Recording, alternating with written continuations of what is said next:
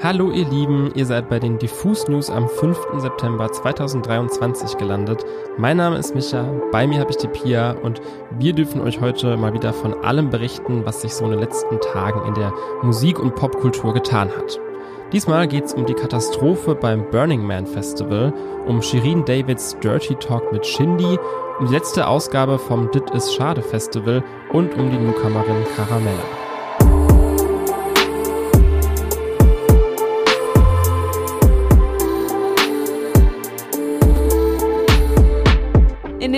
Monaten gab es zwar nicht allzu viel neue Musik von Shirin David, über die wir uns freuen konnten, für News sorgte die Rapperin aber trotzdem regelmäßig. Im Juni gab Shirin bekannt, dass sie Jurorin bei The Voice of Germany sein wird. Noch im selben Monat folgte die McFlurry-Kollaboration mit McDonald's. Im Juli dann ihr erster Live-Auftritt mit Haftbefehl auf dem Splash Festival sowie die Ankündigung ihrer allerersten Live-Tour für November 2023.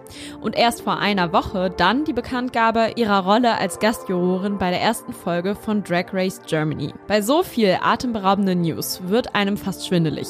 Doch ich habe da noch eine weitere für euch, denn am Wochenende gab es ein weiteres Highlight. Am Sonntag ist nämlich die erste Folge ihres bereits angekündigten eigenen Podcasts Dirty Talk, der ab jetzt jeden ersten Sonntag im Monat erscheinen wird, veröffentlicht worden.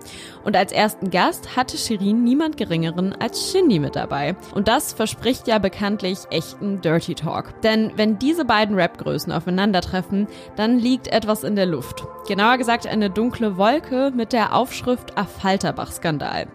Falls es bei euch an der Stelle so gar nicht klingelt, dann hier mal eine kurze Zusammenfassung. Wir befinden uns im Jahr 2019. Kurz nachdem Shirin ihre Single Gib ihm veröffentlicht und damit instant auf die Eins geht, erhält sie von Shindy das Angebot, mit ihm gemeinsam an dem Song Auf Falterbach zu arbeiten, der eigentlich das Intro für sein neues Album werden soll.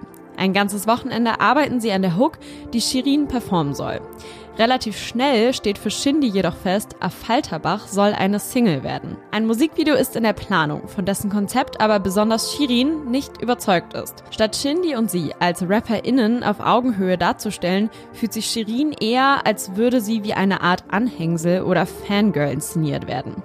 Die weitere Zusammenarbeit scheitert vor allem an diesem Videokonzept.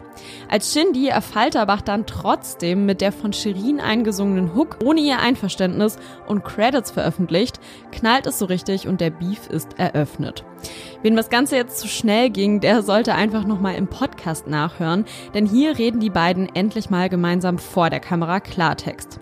Der Beef wurde ja ohnehin spätestens seit Shindys Feature-Part auf Shirins Song NDAs beigelegt, doch zum ersten Mal legen die beiden voreinander die Karten auf den Tisch. Wie es überhaupt zu Shindys Part auf NDAs gekommen ist und wie die ganze Versöhnung dann aussah, das erfahrt ihr im Podcast übrigens auch nochmal genauer. Doch das war's noch nicht mit den heißen Themen, denn in der ersten Folge Dirty Talk lüften die beiden außerdem weitere Branchengeheimnisse, sprechen über Beauty und Botox und spielen zwei Runden Dis Mary Kill. Auf jeden Fall ein bunter Blumenstrauß dieser Podcast oder beziehungsweise diese erste Folge, in der man einiges Neues über die beiden erfährt. Aber hört doch am besten selbst mal rein. Wir sind auf jeden Fall schon gespannt auf Folge Nummer 2. Festivals sind ja bekanntlich ein teurer Spaß. Das sollte völlig klar sein. Hunderte von Euros ausgeben, um sich Tickets, Anreise und Verpflegung zu finanzieren, das können sich wirklich nur Privilegierte leisten, wie wir hier es als MusikredakteurInnen auf jeden Fall auch sind. Aber es gibt da ein Event, hinter dem Coachella, Lollapalooza und all die anderen Festivals weit zurückbleiben, wenn es um Sachen Privilegien und Realitätsflucht geht, und das ist Burning Man. Jedes Jahr pilgern hier ca. 70 bis 80.000 Menschen in die Wüste von Nevada, um drei Tage lang von der Realität abgeschnitten Spiritualität und Ekstase auszuleben. Das Burning Man Festival irgendwo einzuordnen fällt ziemlich schwer. Es gibt hier quasi alle Musikrichtungen, unzählige Kunstwerke, Installationen, Spiel, Sport, Meditation und natürlich die riesige 12 Meter große namensgebende Statue, die am Ende abgefackelt wird. Klingt erstmal alles ziemlich fun, ehrlich gesagt, hat aber auch seine fragwürdigen Seiten, wie zum Beispiel der etwas zwielichtige Verein, der dahinter steht, oder der CO2-Abdruck, der so gar nicht zu dem ganzen Hippie-Getue passt. Aber egal wie man zu dem Festival nun steht, kann man alle, die dieses Jahr nach Black Rock City in Nevada gefahren sind, eigentlich nur bemitleiden, denn was da passiert ist, war wirklich das reinste Desaster. Am Freitag und Samstag muss es dort unfassbar viel geregnet haben. So viel, dass quasi das gesamte Gelände ein einziger Matschsumpf war. Die Polizei sperrte in Folge den Zugang zum Festival ab. Also saßen dort im Endeffekt rund 60.000 Menschen fest. Ohne Empfang, ohne Internet und ohne gesicherte Verpflegung. Am Sonntag kam es sogar zu einem Todesfall. Bisher haben die VeranstalterInnen allerdings noch nicht kommuniziert, was die Ursache war, da die Untersuchungen anscheinend noch laufen. Am Montagmittag hatte der Albtraum dann ein Ende. Die Straßen wurden geöffnet und die Menschen durften wieder abreisen, wobei auch das immer eine ziemlich schwierige Angelegenheit ist, denn die Staus nach dem Burning Man sind fast genauso berüchtigt wie das Festival selbst. Das Event und seine BesucherInnen ernten nun natürlich viel Häme und Kritik und das ist schon irgendwie verständlich. Aber auch wenn man wirklich hinterfragen kann und sollte, ob das wirklich sein muss, dass ein paar reiche Hippies in der Wüste Utopie spielen, sollte man in diesem Fall einfach froh sein, denn dieses Drama hätte noch weitaus schlimmer ausgehen können. Ich würde sagen, für das Burning Man 2024 gibt es auf jeden Fall noch einiges zu lernen. Es ist Dienstag und damit natürlich Zeit, euch mal wieder einen aufstrebenden neuen Act ans Herz zu legen. Und heute haben wir uns für Caramella entschieden. Musikalisch gesehen kann man Kim, aka Caramella, noch durchaus als Newcomerin bezeichnen. Doch das Social Media Game hat sie schon längst durchgespielt.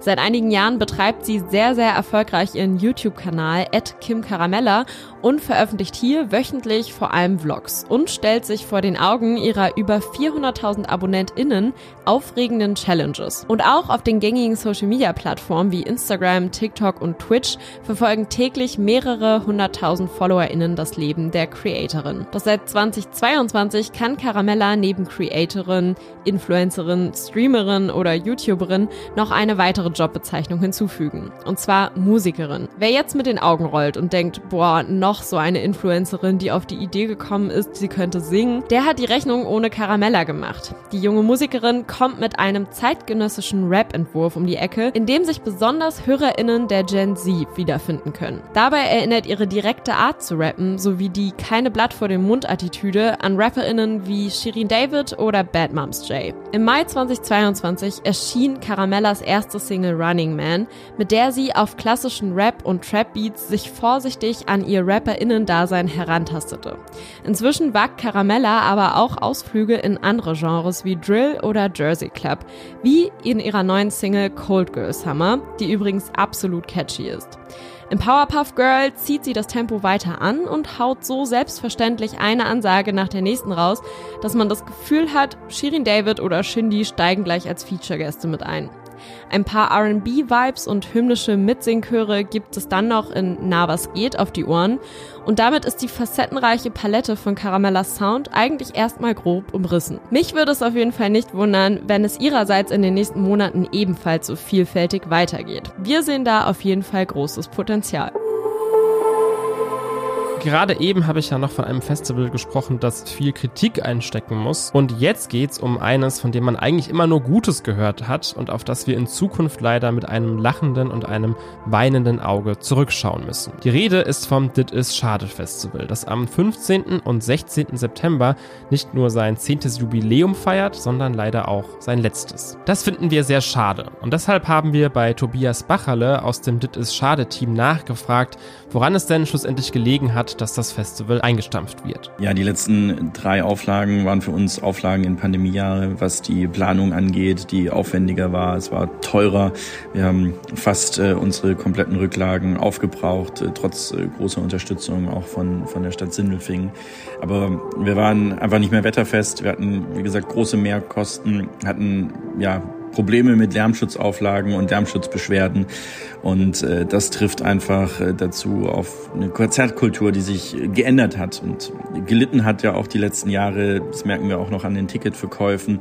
Und auf der anderen Seite, und das ist eigentlich sehr fair, sind ja die Produktionskosten auch äh, massiv gestiegen, was wie gesagt eigentlich gut ist, weil mehr Menschen jetzt fair entlohnt werden, ähm, anständig entlohnt werden, wenn sie hier mitarbeiten. Aber das macht es natürlich uns noch schwerer. Wir haben auch stagnierende Sponsoring-Zahlen. Ähm, wie gesagt, Tickets sollen günstiger werden, aber werden auch nicht mehr wirklich viel mehr verkauft.